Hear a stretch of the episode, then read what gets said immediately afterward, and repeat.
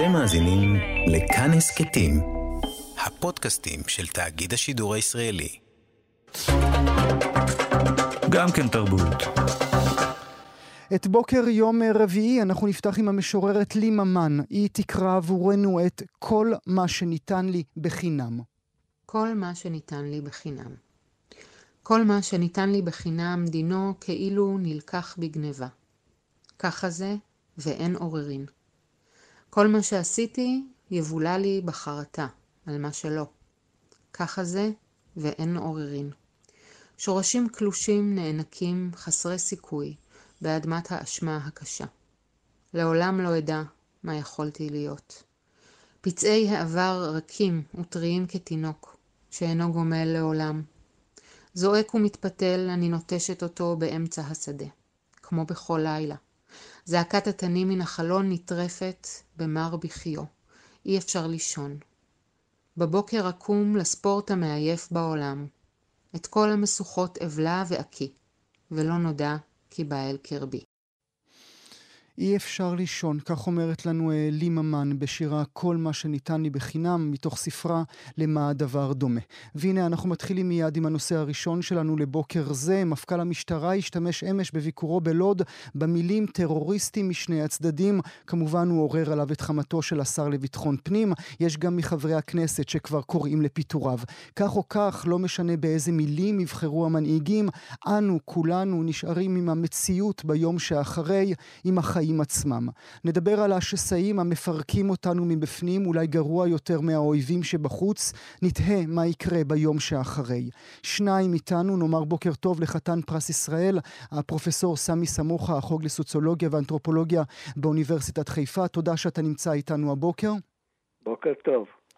ונאמר בוקר טוב גם ליוצר הסדרה מלחמות היהודים בעוד שמונה, וכמובן סדרות רבות אחרות, רון כחלילי. בוקר טוב גם לך, רון. בוקר טוב. הפרופסור סמוכה, ברשותך נתחיל איתך. אתה סוציולוג, אתה יודע לומר מה עכשיו, לא מה יהיה בעתיד. אז אמור לי, בעשרה ימים האחרונים, מה הפתיע אותך בכל הנוגע לשבטי ישראל, אם יש משהו שהפתיע אותך?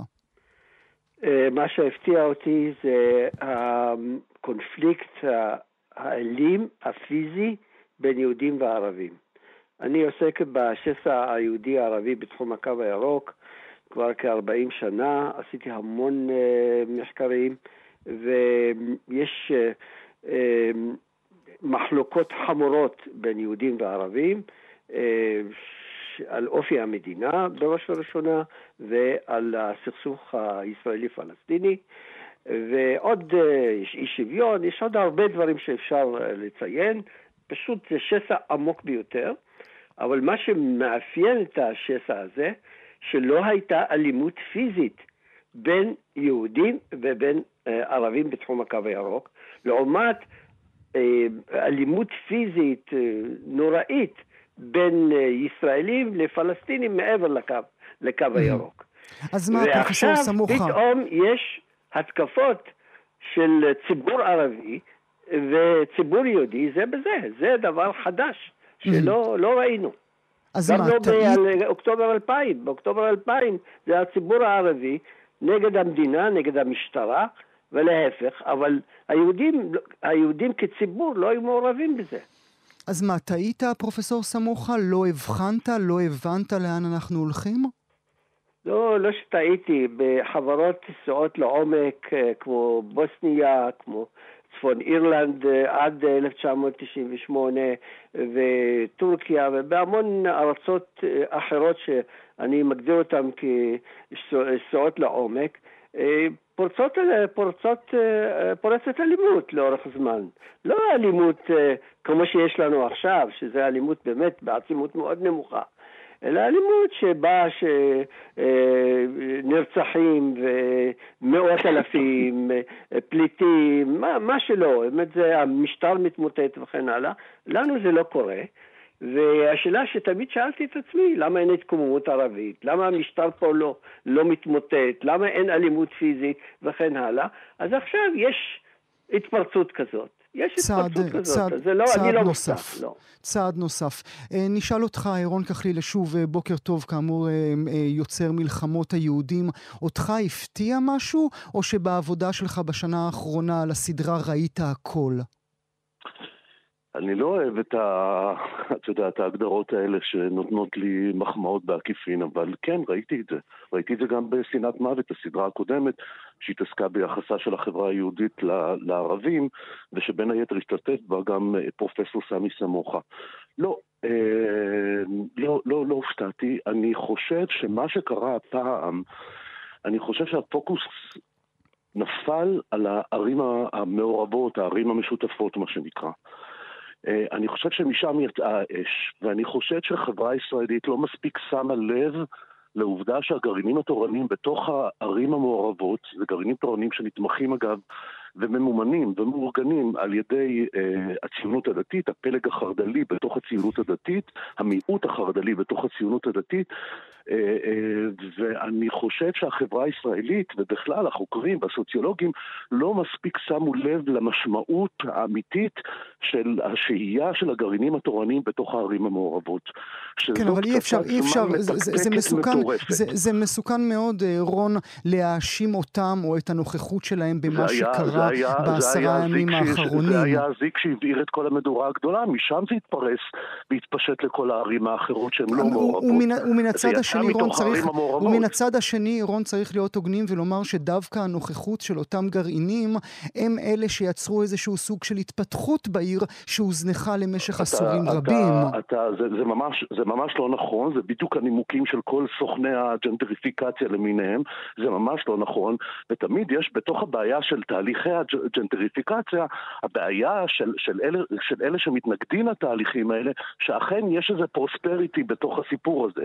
זאת אומרת שמגיעה אוכלוסייה חזקה יחסית וממומנת ונתמכת פוליטית על ידי גופים משמעותיים, ברור שהיא תביא פרוספריטי למקומות המוחלשים שאליהם הם נכנסים, אבל האתנן שמשלם המקום עבור הפרוספריטי הזה הוא שנאה, אלימות ומוות לפעמים. זה, אנחנו צריכים לקחת את זה בחשבון. נכנסת לפה קבוצה יהודית קיצונית לתוך ערים מעורבות שה, שהסדר יום שם ממילא שביר, והיחסים בין שתי הקהילות ממילא שבירים ורעועים, נכנסים ומציתים אש. אני לא מבין, הם לא יכולים, הם לא יכולים לגור, הם לא יכולים לגור בלוד עשר דקות מהבית שלי? אני, אני בכלל לא מבין את הטיעון הזה. שנייה, הם יכולים לגור איפה שהם רוצים, לא כקבוצה מאורגנת אידיאולוגית שבאה בשליחות אידיאולוגית ופוליטית. אני מצטער, אני לא, אני לא, אני לא חושב, אני לא חושב. הם יכולים לבוא כפרטים ולגור איפה שהם רוצים, כקבוצה פוליטית מאורגנת, ממש לא. הפרופסור סמוכה, בבקשה. צריך לשים את זה קצת בפרספקטיבה. ישראל היא מדינה יהודית, והיא דואגת לזה ש... שיהודים יהיו רוב בכל מקום, בכל אזור בארץ, וכל הזמן מקדמים התיישבות יהודית. עכשיו, אנחנו הולכים לערים המעורבות. אגב, הם לא ערים מעורבות, אלא ערבי, ערים יהודיות שבהם יש מיעוט ערבי. כי אין להם ממש, אין להם ערבי, אופי, כן. אין להם אופי, אופי יהודי ערבי. זה פשוט, יש שם ערבים שהם נסבלים, נגיד. ועכשיו, בא גרעין, גרעין תורני, מה המטרה שלו? לייהד את העיר. זה הדרך ש... הוא, קודם כל הוא תופס את זה, וגם הערבים תופסים את זה, והערבים תופסים את זה לא רק לייעד את העיר, אלא לזרוק אותנו מהעיר. עכשיו, הג'נטריפיקציה, שהיא לא קיימת בכל מקום, אבל ביפו היא, היא מאוד, מאוד חריפה, כן, אבל הג'נטריפיקציה שאנחנו עדים לה ביפו היא דווקא לא מהאזורים של הציונות הדתית עליהם אתם מדברים בלוד, אלא אוכלוסייה אחרת לגמרי של השירים תל אביבים שמוצאים את הבית היפה שלהם ביפו ומתנחלים שם. לא, לא, הג'נטריפיקציה זה תופעה נפרדת, היא לא... זה לא הציונות הדתית, יש קשר מסוים, אבל זה לא. הציונות הדתית באה במפורש, לא כמטרה מוצהרת, לייעד את העיר. פשוט מאוד, זה, בשביל זה הם באים.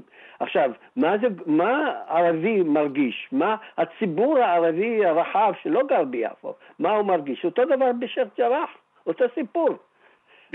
שהערבים עכשיו הם מאוד מזדהים עם מה שקורה לערבים בעזה, מזדהים עם מה שקורה במזרח ירושלים, ובעיקר בשייח' ג'ראח. הם אומרים, תשמע, זה סוג של טרנספר של הערבים מהארץ, מהמקום.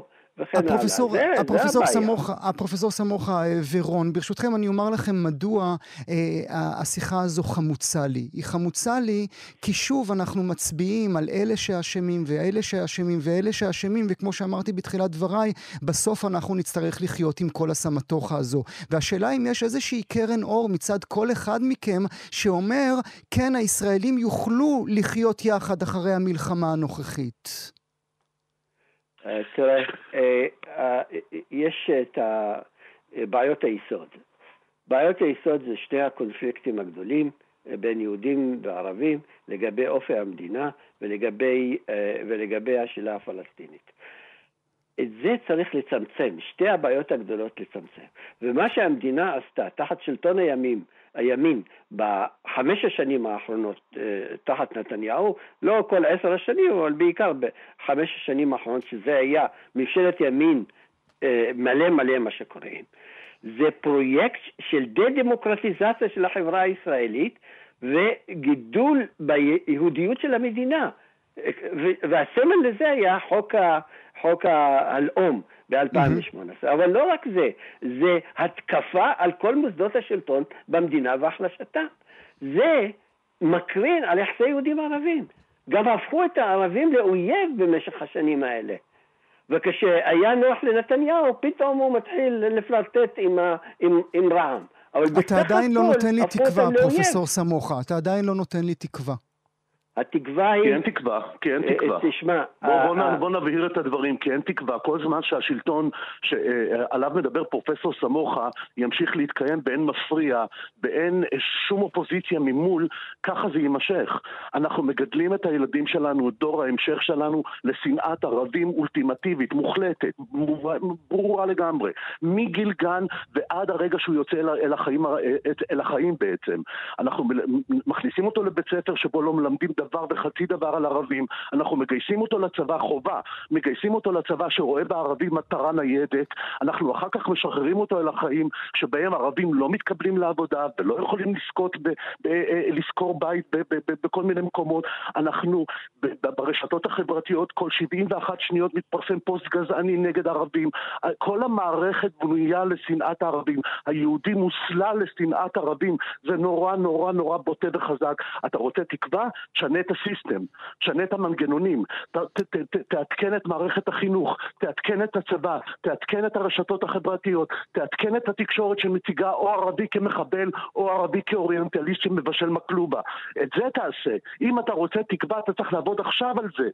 כי, כי ההתפוצצות הזאת תקרה בעוד שנה ובעוד שנתיים ובעוד שלוש, וביותר עצימות, כמו שאמר פרופסור סמי סמוכה. ביותר עצימות. אין תקווה, אלא אם כן אנחנו מסיקים מסקנות ועושים מהלך לשיכוך הלהבות ולראייה כלשהי של ה של ה של האויב וכאילו הפלסטיני. שאלת אותי לגבי תקווה, אני רק רוצה שתי הערות. הערה אחת, אני לא חושב שצריך לדבר על יהודים בהכללה בישראל, יש קרע עמוק בין יהודים שתומכי שמאל מרכז ליהודים שתומכי ימין, יש להם תפיסות עולם מאוד שונות, יחס שונה מאוד לערבים, יחס שונה לזכויות אזרח, יחס שונה לגבי דמוקרטיה, לגבי אופייה היהודי של המדינה וכן הלאה, וזה השסע היום הכי בולט והכי קורע את היהודים בישראל. אני רוצה, ואז בואו אני... לא נדבר על יהודים באופן כללי. דבר שני, אני, אני לא חושש מקריסה של של המערכת הישראלית, של החברה, של הדמוקרטיה וכן הלאה. אני לא חושש לא חושש שההתפרעויות האלה של אלימות פיזית בין יהודים וערבים ישו יחזרו. המשטרה פשוט, מה שקרה ש שזה הגענו למצב כזה שהמשטרה לא פעלה, היא הייתה מחוץ לתחום, ולכן נתנה לקבוצות שוליות של ימין קיצוני לפעול, ופעולות אחרות בצד הערבי, וגם לאחרים, זה לא רק קבוצות שוליים. וכשהמשטרה תפעל ות, ותאכוף את החוק, לא, לא יהיו התקפות פיזיות. אני רוצה, אני רוצה ברשותכם, אני רוצה ברשותכם, שנייה, שנייה רון, שנייה רון, שנייה רון, אני רוצה ברשותכם לסיום השיחה שלנו להניח משהו נוסף על השולחן, ואני מרשה לעצמי כי זה פינטו שמשוחח עם סמוכה, שמשוחח עם כחלילי, וזה הציבור המזרחי בישראל. אנחנו רואים רבות ורבים מהפורעות והפורעים ששם משפחתם דומה לשם המשפחה שלנו. אני תוהה, האם מותר להגיד את זה כחלילי, ואתה בוודאי תרשה לעצמך מה שאני לא מרשה לעצמי, והאם שם יכולה להיות תרופה? כן, הנה הטרגדיה המזרחית עוד פעם. מה שאמרנו בסנת מוות קורה עכשיו עוד פעם. סוכני הדו-קיום, הגשר לשלום, אלה שיש להם את הפטנט הזה, איך לחיות, איך לחיות עם הערבים האלה לעזאזל, פשוט התמוטט. הוא פשוט מתמוטט. המזרחים שהלכו לליכוד, כי הליכוד הוא המפלגה היחידה שפתחה להם את הדלת, צריך גם להודות בזה. מאמצים לאט לאט, עוברים תהליכי סוציאליזציה עם הערכים השפלים ביותר של הימין. באמת, שנאת ערבים, קפיטליזם אכזרי, באמת מכל, קסנופוביה, הומופ... כל מה שאתה רוצה. אני חושב שהטרגדיה המזרחית, גם אני הסתכלתי על תמונות הלינץ' בעיקר מבת ים, ואני גם ראיתי את הרוב המזרחי הזה, שעוד קורא למתוקים האלה גם להתעטף בתליתות ולבוא עם כל מיני תשמישי קדושה לתוך הדבר הזה. זה, אני, אני, זה מזעזע אותי. עכשיו, האם אפשר, האם אתה רוצה איזה, איזה אור כזה בקצה המנהרה? אני, אני לא יודע, אני לא יודע, אני חושב שאנחנו נמצאים כמזרחים, אני חושב שאנחנו נמצאים על פי שוקת שבורה, אני חושב שהטרגדיה הזאת כבר לא יכולה להתגלגל אחורנית, אני חושב שאנחנו אחרי נקודת האל חזור, אני חושב שהציבור המזרחי, לפחות הציבור שבא לידי ביטוי בתוך הרשתות ובחברה ובתקשורת, הוא ציבור מאוד מאוד מאוד מאוד קשה. הוא ציבור מאוד קיצוני, הוא ציבור ש, שרואה בשנאת הערבים סוג של ייעוד כמעט. טוב, פרופסור סמוכה, מילה שלך. אני רואה את זה אחרת. הרוב המכריע של הציבור המזרחי הוא תומך ימין, לא רק ליכוד, אלא גם מפלגות אחרות, כמו ש"ס וכן הלאה. אבל הימין בישראל הוא אשכנזי ומזרחי, הוא לא מזרחי. הימין הרדיקלי גם. הנהגה אשכנזית והמון מזרחי. נכון, לא, אבל לא, הוא לא רק אם תיקח את, את סך הכל התומכים שלה, ימין בישראל, לא תמצא שיש שם רוב של מזרחים. יש שם אשכנזים נכון. שתומכים ביהדות, ביהדות התורה, יש אשכנזים שתומכים באצילות הדתית, יש אשכנזים שתומכים... זאת המניפולציה של אבישי בן חיים שמנסה לשכנע אותנו.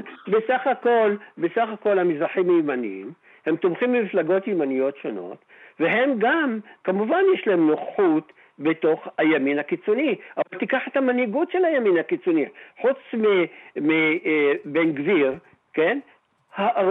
רוב המנהיגות היא אשכנזית. ברור. מה, מי, מי מנהיג ברור. את הכהניסטים? ברור. זה בן ברור. גביר? רק הוא בן גביר? הוא בחזית, אבל יש אחרים שהוצאו גם מחוץ ל... לא נתנו להם להיכנס לכנסת. אותו דבר בכל הזה. מי, מי תומך ב, בימין? יש רק uh, מזרחים? מה לא, עם הרוסים? זה בוודאי לא. זה בוודאי לא. אבל אולי זו גם שאלה שצריך להניח על השולחן. אני צריך לסיים ברשותכם. אני מודה לכם על השיחה הזו. חתן פרס ישראל, פרופסור סמי סמוכה ורון כחלילי. תודה רבה לשניכם שהייתם איתנו הבוקר. תודה, תודה רבה לכם. גם כן תרבות. חתן פרס ישראל, המשורר חיים גורי, שהלך לעולמו לפני שלוש שנים, הנה הוא, קורא בקולו את שירו מלחמת אזרחים. אני מלחמת אזרחים, ומחציתי יורה את אחרוניה אל קירות המנוצחים. בית דין שדה, העובד במשמרות, בשם אורות לא דואחים, בשם הצודקים יורים ביתר הצודקים. ואחר כך בא שקט, מצורף מעייפות וחשכות ותרמילים ריקים. אני לילה, בעיר פרזות לכל דכפין. שם הצודקים יורים ביצר, ביתר הצודקים, ככה משורר חיים גורי, זכרו לברכה. הנה, אנחנו מתחילים מיד עם הנושא הראשון שלנו לבוקר זה. כבר עשרה ימים חלפו מאז נורו הטילים הראשונים על ירושלים. מאז מעל שלושת אלפים טילים נורו אל עבר הרי ישראל. תשעה מתים כאן אצלנו בעזה, מעל למאתיים, ארבעים מהם ילדים. מה יעלה עלינו ביום שאחרי, בין אם ננצח, גם אם ניקשל, גם אם זה יהיה נוקאוט או רק שביטת נשק, כולנו עדיין נצטרך להמשיך לחיות כאן יחד. אבל האם נוכל, האם השסעים שהתגלו בחברה הישראלית, היהודית והערבית, ואף בינינו לא גדולים מדי? שלום לרב ישראל מאיר לאו, לשעבר הרב הראשי לישראל, תודה שאתה נמצא איתנו הבוקר. בוקר טוב, ישרו חג שמח, אנחנו היום עוד יום טוב שני של גלויות, חג השבועות, זמן מתן תורה, והיום הראשון בעצם של הקיץ. איזה יום טוב, תגיד לי הרב לאו, איזה יום טוב? תראה, צריך תמיד לראות את uh, מחצית הכוס המלאה. מחצית הכוס הריקה אף אחד לא רווה, הוא לא מרווה את סימונו. תנסה לרבות סימאון ממחצית כוס ריקה, כלום. אבל ממחצית המלאה אתה יכול לרבות את סימונך, לחזור לחיים ולחיות מחדש. יש פה הרבה יותר ממחצית כוס מלאה. צריך לחלק בין הדברים. האווירה בסך הכל היא אווירה קודרת, די מלנכולית. חברים רבים שלנו, בני משפחה, נמצאים בדרום ונמצאים בכוננות ונמצאים בגיוס כזה או אחר, כולל העיתונאים שאתה הזכרת והצוותים הרפואיים שלא הוזכרו, אבל הם כל הזמן בכוננות. זה מצד אחד. אבל מצד שני, עברנו עכשיו את הימים האלה, עברנו את החג ללא פגע. הפגעים היו יותר מתוכנו מאשר מבחוץ. יש פסוק שאומר, מחוץ תשקל חרב ומחדרים אימה. האימה מתוך החדרים היא לעתים יותר גדולה ותקיפה מאשר החרב שמבחוץ. וכשאתה רואה את בתוך החדרים, הרב לאו, מה אתה אומר לעצמך? אתה שואל את עצמך איך לעזאזל הגענו לכאן? תראה, קודם כל יש אצלנו תרבות של צמוך. אנחנו אנשים שרגילים תמיד לטפוח על הכתף של עצמנו ולומר לעצמנו צמוך, יהיה בסדר, בסדר. סיפור של הנורא של מירון והסיפור היום של קרלין, גבעת זאב וקרלין, סטולין, אלה סיפורים של צמוך.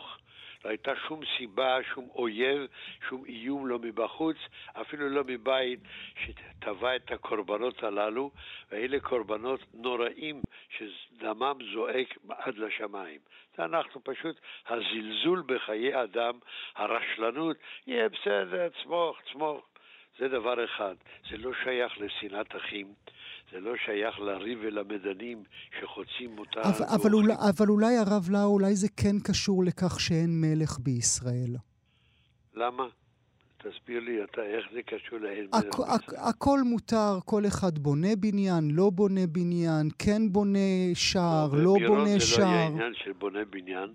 ודווקא פה, כפי שלמדתי מהסיפור של גבעת זאב, הבניין אושר, הוקם על תילו, בסדר. בתוך הבניין יש מה שנקרא פרנצ'ס, זה כאלה טורבינות, כאלה, איך זה נקרא בעברית, הפרנצ'ס האלה, זה סולמות כאלה של עץ, שהונחו אחד על השני ולא בצורה רגילה. זה לא שייך לבניין, זה שייך למישהו שהיה צריך להיות אחראי, אבל אצלנו לא לוקחים אחריות, כי אנחנו אוהבים להכות על חטא, על החזה של הזולת ולא של עצמנו. אני מאמין באמונה שלמה שברגע שיתמו הפיצוצים האלה מכאן ומשם, ברגע שאנחנו נחזור לשגרה, וזה יקרה בימים הקרובים, בדרום ובצפון זה הייתה כנראה רק מראית עין, אני מאמין שנוכל למצוא את השפה המשותפת ולחיות בשלום. אתה חושב הרב לאו על האזרחים הערבים בהתחשב בכל התמונות שראינו בעשרה ימים האחרונים? ראיתי את הדברים הנוראים מלוד, וזה ממש אכל אותי. הייתי בלוד כמה פעמים בארגון אה, אה, ישיב, חבר'ה נהדרים שבאו לגור שם וחיו בשלום ובצוותא חדא עם הציבור הערבי שבלוד, וסיפרתי רק בכלי תקשורת אחד לפני ימים אחדים, כי הייתי בלוד דווקא לפני כשלושים שנה, בחנוכת שכונה בשם גני אביב, ושם חנכנו בית כנסת. מה אני מחפש שם? חנוכת בית כנסת והכנסת ספר תורה. ולא תאמין מי השתתף בחגיגה ושמח. מצד אחד היה מרן הרב עובדיה יוסף, זכר צדיק לברכה, ומהצד השני, להבדיל, עומד ושמח חבר כנסת בשם דוקטור אחמד טיבי. אתה שמעת? זה אולי, בלוד. אבל אולי, אנחנו כמובן גם ראינו את מנסור עבאס רק לפני אתמול שלשום, כשהגיע שם לבית הכנסת בלוד ואמר uh, שהקהילה הערבית תשלם על הנזקים שנקרו שם לבית הכנסת, אבל אולי זה הכל היה בכאילו, אולי שיקרנו לעצמנו. תראה, זה ברור שאנחנו לא נולדנו אוהבים זה לזה. הם נמצאים פה ואנחנו נמצאים פה בכורח של מציאות מסוימת, אבל אנחנו אנשים עם עיניים בראש, עם שכל להבין שזהו המצב, וכך נגזר עלינו. שם בגולה תמיד אנחנו היינו בין לא יהודים, פה הלא יהודים נמצאים בינינו. הבדל גדול, פה העצמאות היא שלנו, השליטה היא בידינו, כוחות השליטה והמגן הם שלנו, אבל צריך להבין את המציאות שפה חי גם ציבור גדול לא יהודי, חלקו משלים איתנו, חלקו הגדול, ויש מיעוט מאוד קולני, מאוד זוהם, וצריך לדעת לחיות עם זה. אבל אי אפשר בגלל זה לא לרדת מפה, ולא לחשוב מחשבות אה, של אוי אוי אוי, מה יהיה, מה יהיה, מה יהיה. אמר פעם אבל... שיעון פרס יפה מאוד, אל תש... תשאלו מה יהיה, תשאלו מה נעשה. זו שאלה טובה. אבל את השסע בתוך הישראליות, הרב לאו, אתה לא רואה? האם בתוך עמך אתה חי? חילונים, דתיים, אשכנזים, ספרדים, ימנים, ביביסטים, שמאלנים. זה נדמה כאילו אנחנו כולנו תחת אפר. יפה. אחרי שאמרת את כל הדבר הזה השלילי, אני שואל אותך שאלה פשוטה. מכל העמים שהיו על פני הבמה בהיסטוריה, בזמן שאנו נהיינו עם, נשאר אחד בקיים החיים? איפה עמון ומואב, פלישתים, ארם, אדום, צור וצידון, עמלק? איפה יוון העתיקה? איפה רומי האדירה? איפה קרתגו של חניבל? מעניין, מעניין מאוד. כולם אינם. ואנחנו עם כל הקולות הנחיים, עם כל הנבח העצמי הזה, וכל האבלות הזאת שאנחנו משדרים, אנחנו העם היחידי שקיים זה כארבעת אלפים שנה, היחידים שקיימים. אז למה להיות כל כך מלנכולי וכל כך נבחי? אבל רגע, אני, אני מניח רגע את המלנכוליה ואת הנבחיות בצד, ומה שאתה בעצם אומר לי זה, גואל, זה גרגר ברוח, זה יעבור, עברנו תקופות רעות יותר, ובסוף כולנו נתחבק בה. החתונה של דודה ז'ורג'ט? זה לא אמרתי שכולנו נתחבק, אבל כולנו נלמד ונבין שהוטל עלינו לחיות בשלום, באחווה, ולא להרים חרב איש נגד הצד השני, כי החרב הזאת היא חרב פיפיות, היא עלולה לחזור אליך, כפי שקרה בלינצ'ים של השבוע האחרון. אסור לעשות לינץ' כזה, מה שנעשה בבת ים, אבל תראה מה שקרה ליגאל יהושע, השם יקום דמו, mm-hmm. ורפואה שלמה, לעדיין מעכו שני פצועים של לינץ' ביהודים שנעשו והם עדיין לא החלימו, ועוד כהנה וכהנה. אבל צריך לדעת לחיות בעיניים פקוחות, לשים לב, כוחות של מגן צריכים להיות תמיד ערניים, אבל אנחנו צריכים לראות, כמו שמעתי, את המחצית המלאה. אנו העם היחידי ששרד את התקופה הנוראה של ארבעת אלפים שנה שרובם היו בגלויות. אז למה, למה לבכות כל הזמן? וזה לא רק הארבעת אלפים שנה של גלויות, אלא זה גם שואת העם היהודי, שגם אתה אה, סבלת נכון. ממנה כמובן. נכון. הרב לאו, מה המסקנה נכון. שלך משואת העם היהודי? האם זו מסקנה שאומרת, חברים, אנחנו צריכים לחיות כאן ביחד, או האם זו מסקנה שאומרת, אנחנו צריכים להכות כמה שיותר חזק באויבים שלנו? תראה, אני אינני יושב לא בשב"כ, ולא בקבינט המדיני-ביטחוני, ולא במטה הכללי של צה"ל, כדי לתת תשובה לשאלה הזאת, להכות, לא להכות.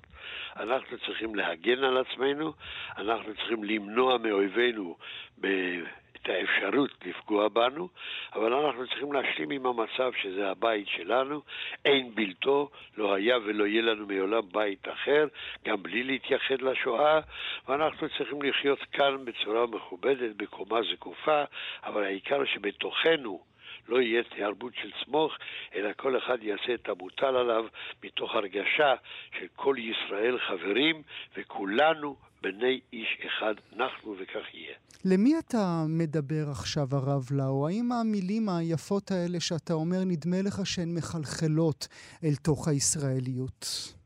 בטח. אני התרגלתי במשך שנות חיי לעסוק בחינוך. אני לימדתי לא רק בתיכון דתי בשם שקרוי צייטלין, תיכון בית גימל בתל אביב. אני לימדתי גם בתיכון על שם ברנר, בתיכון על שם אחד העם בפתח תקווה, ולא יום ולא יומיים.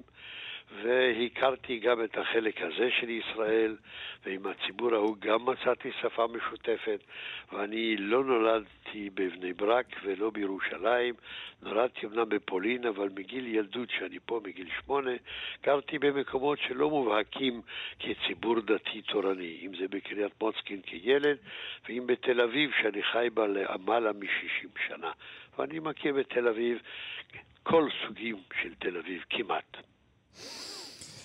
אמור מילה ברשותך הרב לאו על נציגי הרב כהנא שנכנסו אל הכנסת. מה תפקידם בתוך הישראליות? לא זה לא פוליטיקה, זה, זה דרך מתחיל. בה... אני לא עונה לשאלות כאלה. עוד מילה אחת ברשותך הרב לאו, הימים הקשים האלה שאנחנו כולנו חווים, כמו שאמרת כמובן אתה חלק מהישראליות כשנותיה של כשנותיה של המדינה הזאת, האם אתה זוכר ימים קשים יותר? בטח. אפילו ערב מלחמת ששת הימים, שלושת השבועות של הכוננות היו הרבה יותר קשים. והימים של מלחמת יום הכיפורים שחיינו בהאפלה תרתי משמע, לא רק הפנסים והבתים היו מוחשכים, אלא גם המידע לא היה מאיתנו ולא ידענו כמה קורבנות אנו מקריבים מדי שעה בשעה במלחמה הנוראה היא שהופתענו, קיבלנו אותה בעשרה לשתיים ביום כיפור לתדהמתנו. זה הרבה יותר חמור וקשה מהימים האלה שאנו חווים עכשיו, אין שום דמיון.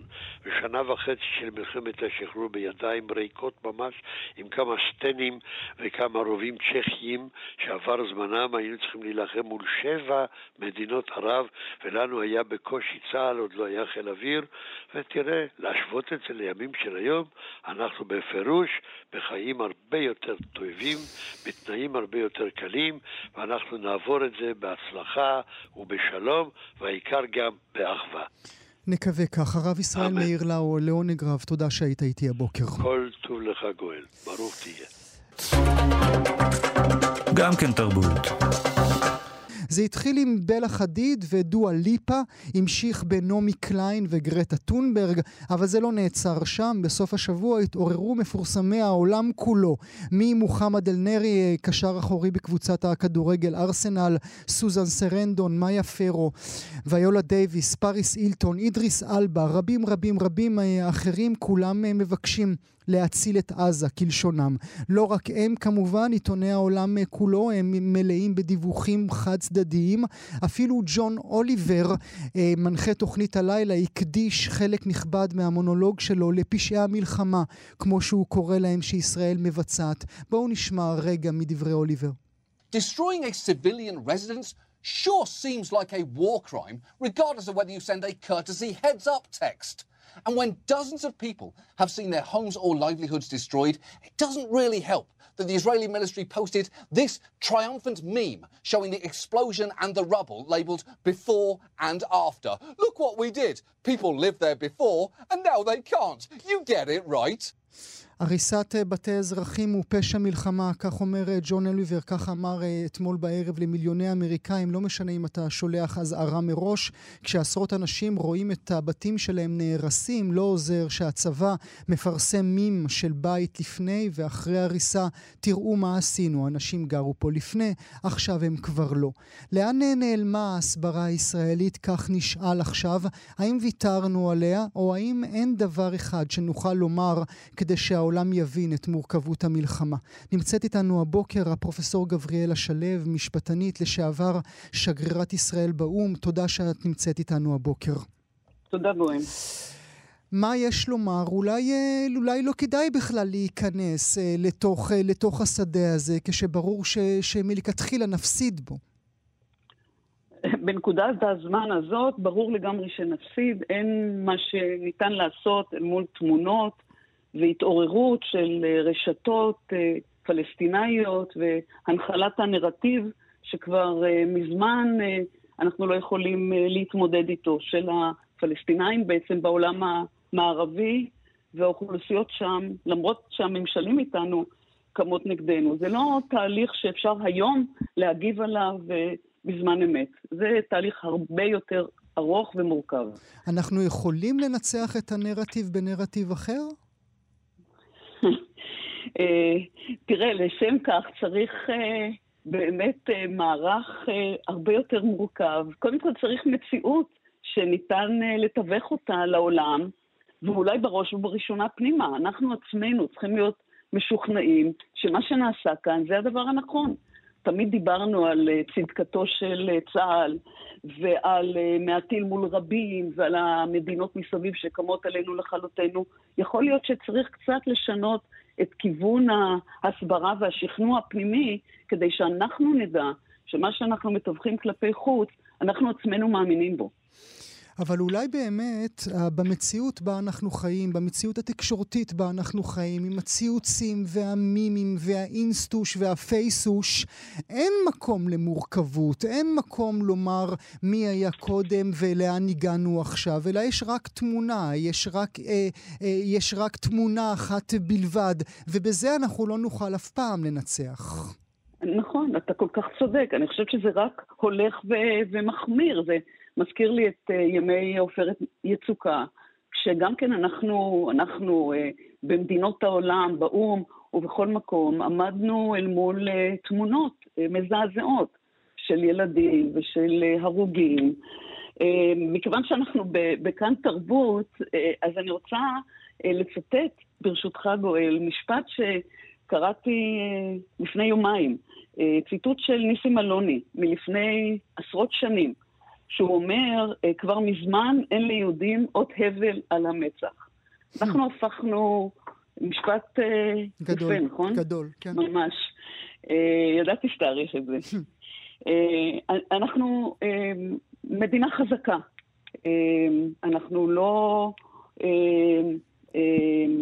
דוד מול, מול גוליית, לא, לא נכון להציג את זה כך. אנחנו מדינה שבעצם נאבקת על קיומה, אני מקווה, הציוני, היהודי, הדמוקרטי, אבל בתוך מה שמתחולל בפנים, כאשר בתוך המדינה, בין האזרחים, נבעים הקראים והשסעים האלה, אז קשה מאוד לדבר על הסברה כלפי חוץ, כי יש אנשים כאן בפנים, חלק גדול מהאנשים בארץ שרואים את, ה, את הקרע הזה, ובמובנים מסוימים לא מאמינים וגם לא מבינים מהם מטרות המבצע הזה. אין מי שיבוא ויסביר פנימה. אז מה לנו לדבר החוצה, כאשר אנחנו עוד לא הצלחנו לשכנע את החלק הגדול באוכלוסייה, אני לא מדברת רק על האוכלוסייה הערבית, שמזדהה עם הפלסטינאים. אני מדברת על, על חלקים גדולים בציבור, שמטילים ספק בנחיצות המבצע הזה, ואתה בטח יודע למה אני מתכוונת.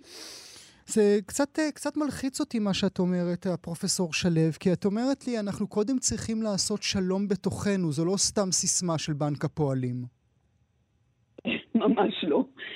ממש, ממש לא, לא סיסמה, אבל אני חושבת שתנאי לזה שאומה, ישראלית תעמוד מאוחדת, מלוכדת, ותשדר החוצה גם חוזה, גם ביטחון וגם הומניזם.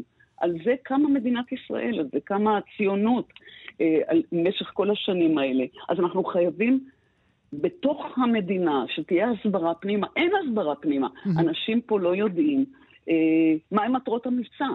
יש דובר צה"ל שהוא מדברר מאוד מאוד יפה את הפעולות של צה"ל, פעולות uh, מעניינות. אני יודעת מניסיוני שהצבא מאוד מאוד משתדל uh, לא לפגוע בחפים מפשע. ה, uh, יש uh, uh, הקש בגג ויש uh, ניסיונות באמת לפגוע במטרות מאוד מאוד ממוקדות. אבל צריך קודם כל להבין לאן אנחנו הולכים. לאן אנחנו הולכים היום, מחר, ובעוד חודש ובעוד שנה. איך אנחנו עומדים לחיות עם מה שקורה פה בתוכנו, עם הקרעים האלה שנבעו או התגלו עכשיו? אני לא יודע אם ראית את הציוץ של מדינת ישראל, יש יוזר בטוויטר של ישראל, יש לו כ-שמונה מאות אלף עוקבים, והם בחרו לצייץ אתמול אימוג'י של טיל. זה היה כל כך מטומטם שאפילו לא ידעתי מה לחשוב מול הדבר הזה.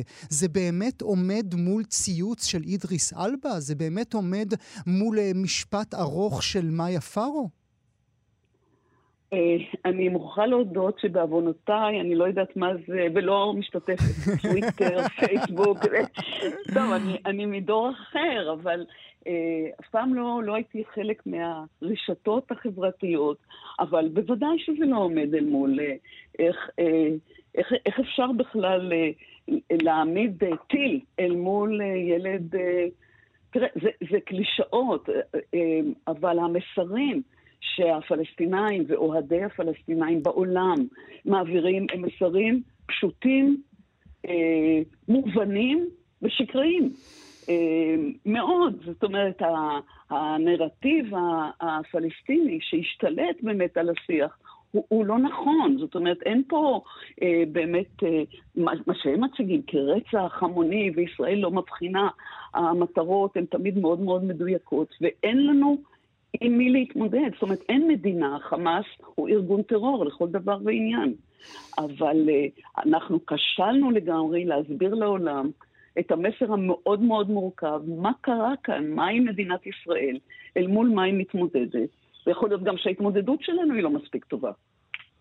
את קיינת באום בזמן עופרת יצוקה, אם אני זוכר נכון? נכון, נכון. מה אמרת להם?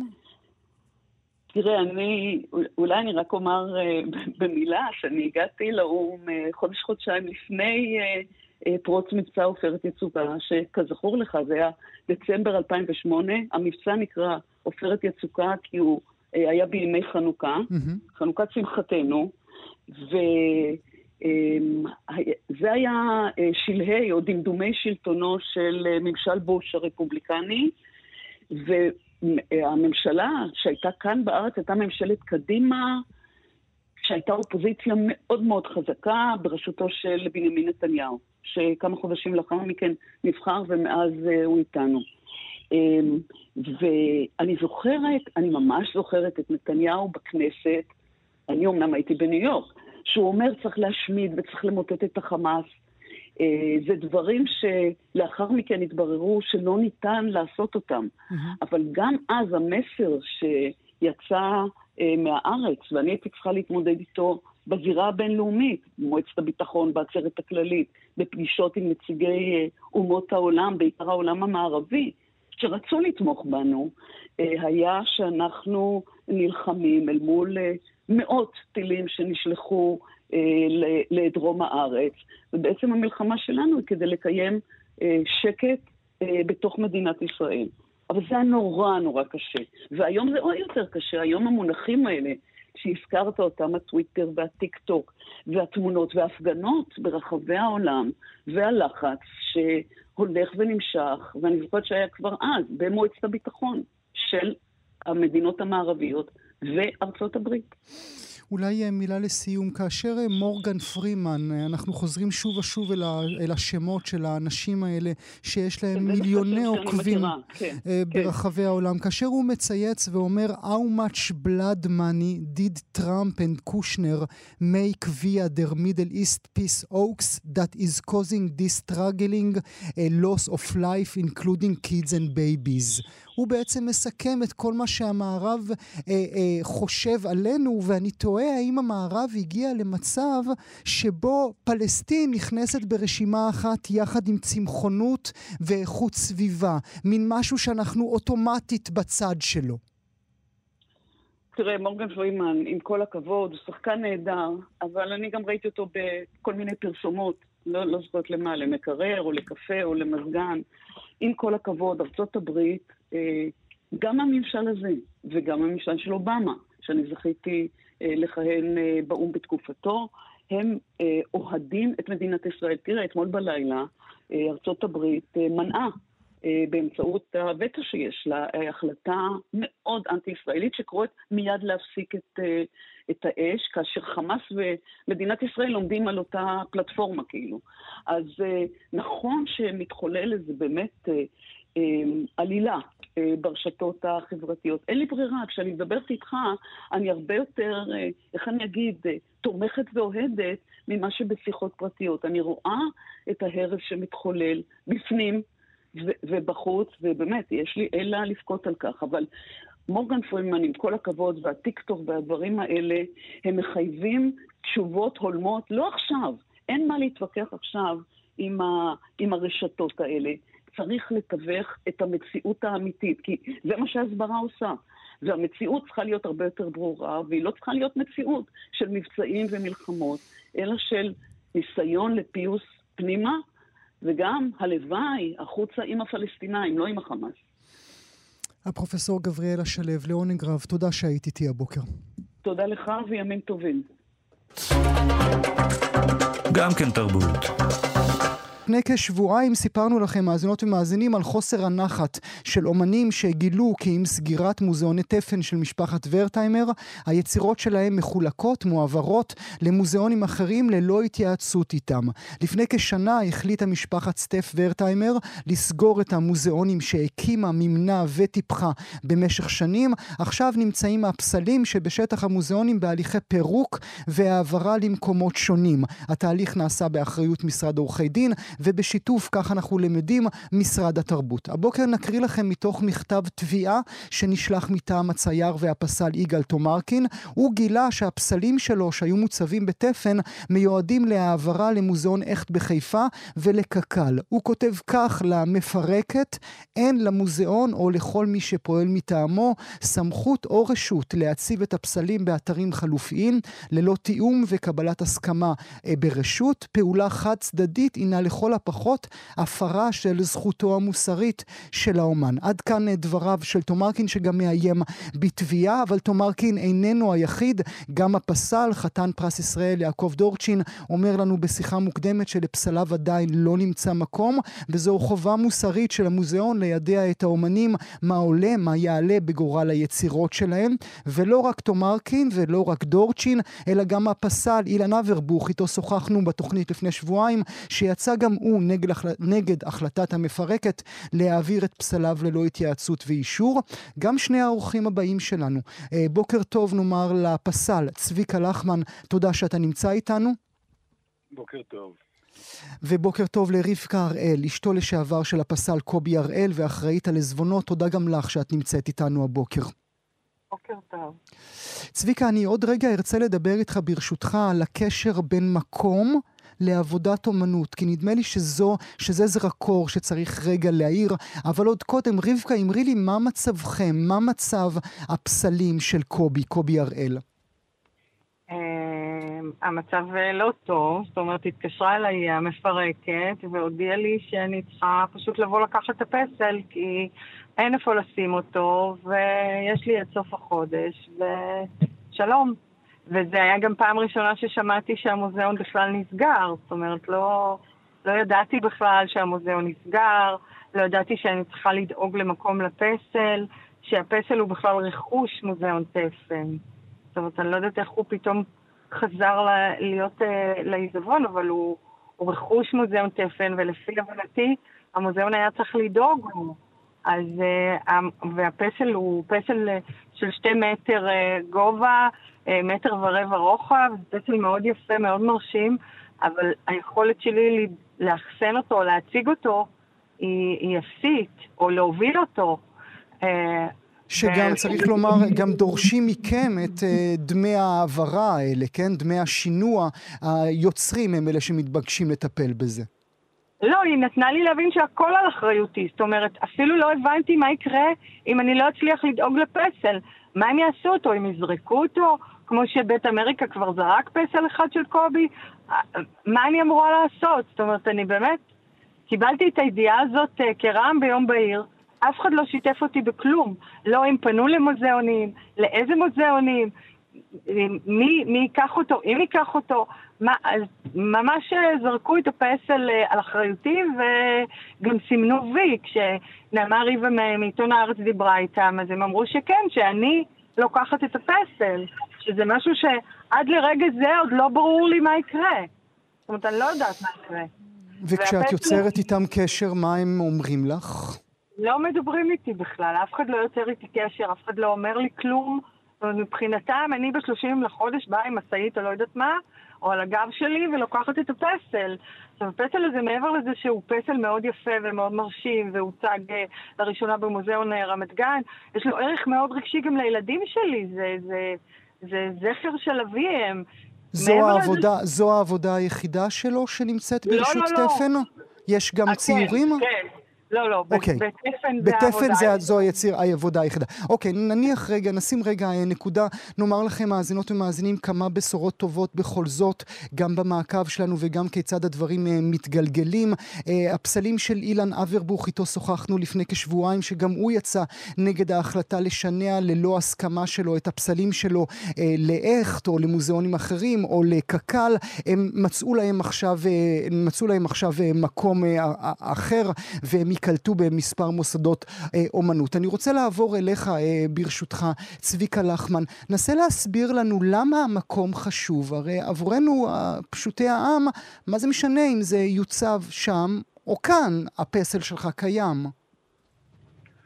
כן, אני חושב ש... בוא נגיד, אם אנחנו רוצים לדבר על הנושא הזה ואנחנו רוצים קצת להרחיב אותו, אז אני הייתי מתחיל בכלל מהמילה מקום בעברית, שהיא בעצם קשורה בתפיסה של האלוהים, ובתפיסה בעצם שקשורה בדבר שהוא מעבר כאילו לעניין הקונקרטי הפיזי של הכתלים. כלומר, כי בעצם במסורת שלנו, היחס בין המשכן לבין המקדש הוא אחד הדברים החשובים שקרו בעם ישראל. ואני חושב שכאילו במובן אחד כולנו יכולים להסתפק במקדש, באוהל, במקום שהוא בעצם לא מקום במובן הרשמי, כאילו עמיד, חזק, יציב איתן, אלא מקום שהוא בעצם יותר באמת רוחני ונפשי, כי זה, אנחנו עוסקים כאן בדברים שהמשמעויות שלהם הן משמעויות יותר רוחניות, משמעויות יותר נפשיות. יחד עם זה, אני חושב שיש בעולם איזשהו יחס ותלות בין ענייני הרוח, במיוחד בעולם הפלסטי, גם בעולם mm-hmm. הספרות הקיים, בין בעצם האלמנט הרוחני לבין המימוש הפיזי שלו. ואני חושב שלפני שאני אומר משהו, אני חושב שמה שסטף הקים זה מקום באמת מדהים, וכל המחשבה הזאת של חיבור בין מעמד אנשים שעובדים בתעשייה לבין אומנות, תפיסה שבעצם כאילו מזכירה לנו משהו את בארנס ואת ה... לא לגבי הדברים, אבל בכלל, כאילו, האומנות זה לא רק לאיזושהי, נניח, שכבה אליטיסטית, או אנשים קיימת וחשובה לגבי כל אחד. אני חושב שעצם העובדה שהוא הקים את המקום הזה, והבין את המשמעות ואת היחס, שבין הדבר הפונקציונלי שהוא הקים, לבין אותו דבר שהוא בעצם היה, בוא נגיד, קיים שם באותה מידה, אני חושב שהדבר הזה מאוד חוות הוא בעצם... בלי ספק. אז, אז, בעצם, אז בעצם, בוא נאמר צביקה, מבחינתך, צריך לומר, הפסלים שלך כן אה, מצאו בית, אבל מבחינתך היה נכון שהמפרקת במקרה הזה הייתה מוצאת מקום אחד כדוגמת תפן, אם בכלל קיים דבר כזה, ומאגדת מחדש את הבית הזה רק במקום אחר? בדיוק, אני חושב שכאילו יש כאן עניין של, גם של המדינה, כלומר כאילו, אני חושב שאדם פרטי עשה באמת מפעל אדיר, ונניח שברגע מסוים האינטרסים האישיים שלו גרמו לזה שהדבר הזה צריך להיעצר, להתפרק לכל דבר אחר. אני חושב שכאן התפקיד של המדינה, אני חושב שהדבר הזה הוא בהחלט דבר שהמשמעות שלו לגבי כולנו היא לא משמעות של דבר מבוטל. ואני חושב שהיה צריך למצוא פארק או מקום אחר. שהיה מקבל את הבית, את הבית של סטף בעצם.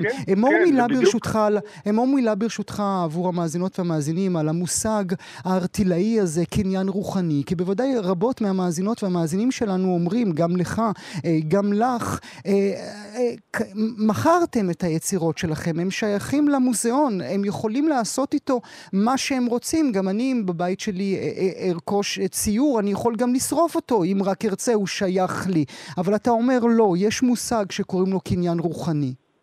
נכון, למרות שאת הדבר הזה עצמו אני מחלק לשניים. אני חושב שבעצם ברוג, במאה ה-שבע עשרה, התפרקה, התפרק הקשר בין האומן לבין הציבוריות, או לבין כאילו התפקיד שפעם היה כנסייה, פעם אחר בתקופת יוון הייתה המדינה וכולי. כלומר, למעשה עד במאה ה-שבע עשרה, האומנים יצרו למקום מסוים, היצירות שלהם נועדו למקום מסוים, בטח לגבי פיסול, אבל גם לגבי ציור, כל עניין הפרסקו וכולי. מהמאה ה-שבע עשרה קרה איזשהו בעצם שבר מסוים, והתחיל כאילו מה שנקרא האומן המודרני, שהאומן יוצר את המקום ביחס לסטודיו, ביחס למקום שהוא הוא, הוא, כאילו יוצר את היצירה, והמקום, והיצירה הזאת אחר כך תתגלגל או תגיע לאן שהיא תגיע, כאשר לא אין בעצם שום יכולת להשפיע על זה או ל- ל- להתחייב לזה. אני חושב שבמובן הזה התפקיד של האומן, היא, היא, אולי אני אספר סיפור קצר שנותן כאילו ימחיש את הדבר הזה.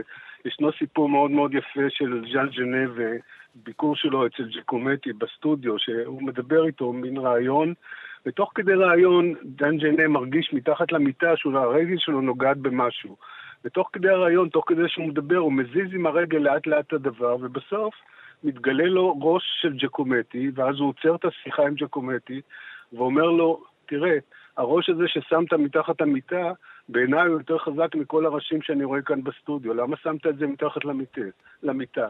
אז ג'קומטי אומר לו, אני שמתי את זה מתחת למיטה, כי בדקתי האם יש לדבר את המקום שלו, את, ה- את היכולת שלו, את הכוח שלו, להתקיים גם כשהוא חבוי. מעניין, גם כשהוא חבוי. מצד...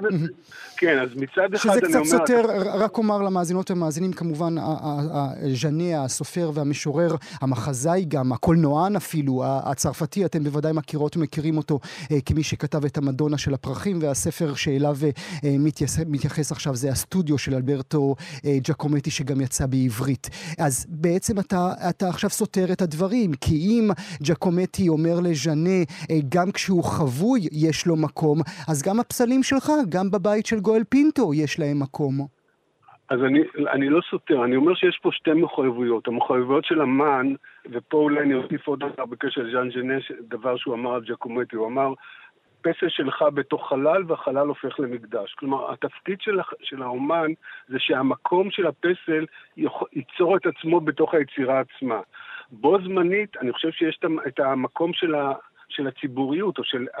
לא של האומן עצמו, אלא של אלה שבעצם האומן כאילו... אנחנו כחברה גם, גם אנחנו כחברה צריך להגיד את זה, כן. בדיוק, ואנחנו כחברה, שם יש תפקיד לחברה, ולכן כאילו אני חושב שבמובן של מה שאמרתי קודם, אני חושב שזה תפקיד של מדינה, כאילו שיש לה כזה אוצר תחת ידיה, לדאוג למקום פיזי. זה אותו דבר שחוזר על הסיפור של עמי בראון והאוסף שלו. זאת אומרת, זה דברים שלדעתי אי אפשר לחזור אליהם אחר כך. וגם בזה צריך לטפל. אנחנו צריכים לשים נקודה ברשותך צביקה. מילה לסיום שלך רבקה. את אומרת שלושים לחודש, אני אפילו לא יודע מה לשאול. מה את הולכת לעשות? את הולכת להביא את הפסל הביתה? את הולכת להגיד, טוב, אללה ירחמו שיעשו מה שהם רוצים, מה את הולכת לעשות? לא, גם אני פניתי לעורך דין שעוזר לנו גם עם פסל שנזרק מבית אמריקה, אז לא, אנחנו נפנה בדרכים המקובלות, ואנחנו נבקש שכמובן ידאגו לפסל, וגם לעניין הקניין הרוחני, אני חושבת שגם קובי, זיכרונו לברכה שהיה חי, היה מדבר על היצירות שלו כעל ילדים שלו, זאת אומרת, mm-hmm. ליצירה יש חיים משל עצמה, ויש אחריות כלפי מי שלוקח אותה, לדאוג לה ולשמור אותה ולשמר אותה, ולשמחתנו זה היום גם מעוגן בחוק. זה לא משהו שאפשר פשוט להשליך אותו כלאחר יד בחצר האחורית שלנו. כמובן, זה לא, זה, כמובן. זה נכס, ויש לזה ערך תרבותי וערך רגשי, וזה זיכרון, וזה מורשת, ו- ובמיוחד שהאומן כבר מת. כבר איננו. צריך לומר למאזינות והמאזינים, אנחנו ביקשנו שוב ושוב ושוב מהמפרקת שתעלה לשידור עד כה היא סירבה. אנחנו נמשיך במעקב הזה. אודה לשניכם, צביקה לחמן ורבקה הראל. תודה שהייתם איתנו הבוקר. רק רגע, אני רוצה להגיד עוד משהו אחד קטן, מותר לי? בבקשה, צביקה. אני רק אומר שבתקופה הזאת שאנחנו נמצאים בה, בתקופה הזאת של שמירת חומות וכל מה שקורה לנו בדרום ובמקומות אחרים בארץ, גם בנושא האומנות יש עניין של שמירת חומות, וצריך לזכור את זה. אז הנה, גם שומרי חומות באומנות, אולי אנחנו משמשים ככאלה. נודה לכם, תודה שהייתם איתנו הבוקר. אתם מאזינים לכאן הסקטים, הפודקאסטים של תאגיד השידור הישראלי.